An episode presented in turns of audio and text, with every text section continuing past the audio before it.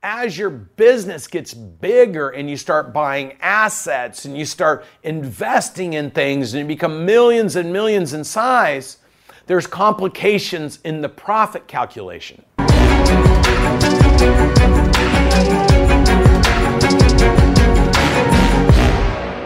going to walk you through a few definitions so you know what I'm talking about. I learned from Grant early on that if people are confused, then you're going to find failure.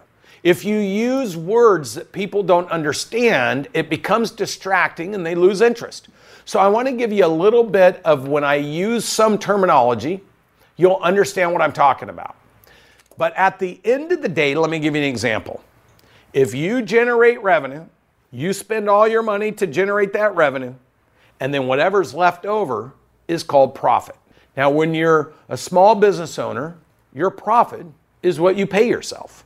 So it's important to understand that at the end of the day, all businesses will eventually be valued based on their profit.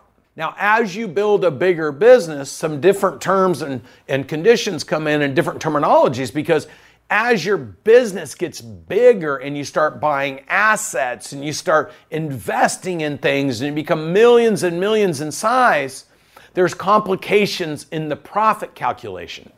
And the reason that is, is if you're buying equipment and you're buying property and you're investing in certain things, well, those have different treatments with taxes. So, what I want to do is walk you through some of the terms that are used that you might hear when you're talking about valuing your business. Wall Street uses a term that's called EBITDA earnings before interest, taxes, depreciation, and amortization. This is traditionally how businesses, larger businesses, are valued because you have to adjust for depreciation and amortization, things you invest in, things you buy. You might accelerate. For example, if I'm in the landscaping business and I buy a million dollar tractor trailer setup, I'm going to write that off at the top of my taxes and I'm going to not pay taxes because I wrote it off. But when I value my business, I still made a million dollars had I not chose to buy the tractor and, and trailer. So you understand there's implications. Now, what I like to refer to when you're a small business, so we're all speak, speaking the same language, is I refer to what you pay yourself as ODE, Owner's Discretionary Earnings. Why do I use that term? I use it because say you have a million dollar business and you pay yourself $2 million. That's what you pay yourself in cash. But let's say you mix your business with your pleasure. So when you go to California and you take business meetings, you do it, maybe you stay on the Disneyland property. And so your family's off enjoying Disneyland while you're off having meetings. So you wrote the hotel price off. Well, you'll still look at that as a business owner as a benefit to owning your business. So if you're mixing business and pleasure and you're running expenses through the business, it's still earnings to you if you weren't doing that. And if a buyer came in, you would want to add that back to the benefit of owning the business. Now, another term is gross profit. Gross profit is calculated by subtracting the cost of goods, what you're buying in order to sell. Because in a million dollar business, if you're buying $500,000 of stuff that you sell for 1 million, then your gross profit would be $500,000, which then you need to run your business. Your net profit would be after you run your business, what's left over that you can pay yourself. My term for that in small businesses is owner's discretionary earnings. What you pay yourself combined with the benefit of owning a company that you can expense as a cost. Now, how do we determine what those elements are? We look at a profit and loss statement.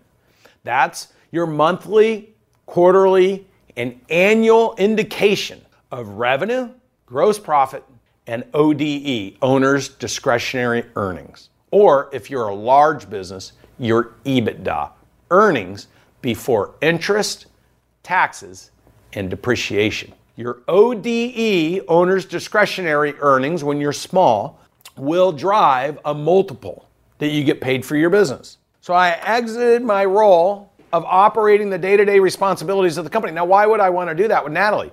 because I want somebody I can trust who can run the company, while I go find new partnerships, new businesses to acquire, and spend time strategically working with my team to build the business to the next level of success.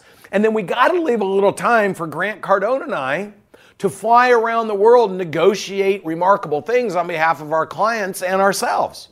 If you don't leave that time in the day, you don't have time to negotiate. And let me tell you, when I went on the road to sell my business, it took 15 months. I had to be out of the office. 15 months. And if my business was not continuing to grow while I was not in the office, I would get docked on the multiple they're going to pay me because they're going to say, You're out of the office and it's declining. What that means is when I'm negotiating the sale, they're going to tell me I got to be at work every day because it's obvious the business can't succeed without me there. So you have to exit your roles, your responsibilities, and what you're doing in order to create massive value, or you get trapped and this happens all the time. I bought over 200 businesses. I've done a billion dollars in transactions. And anytime I see a business for sale that's contingent on the business owner, the value will always be they have to stay there for three to five years working for me if I'm going to buy that business. Well, then what is the point of selling the business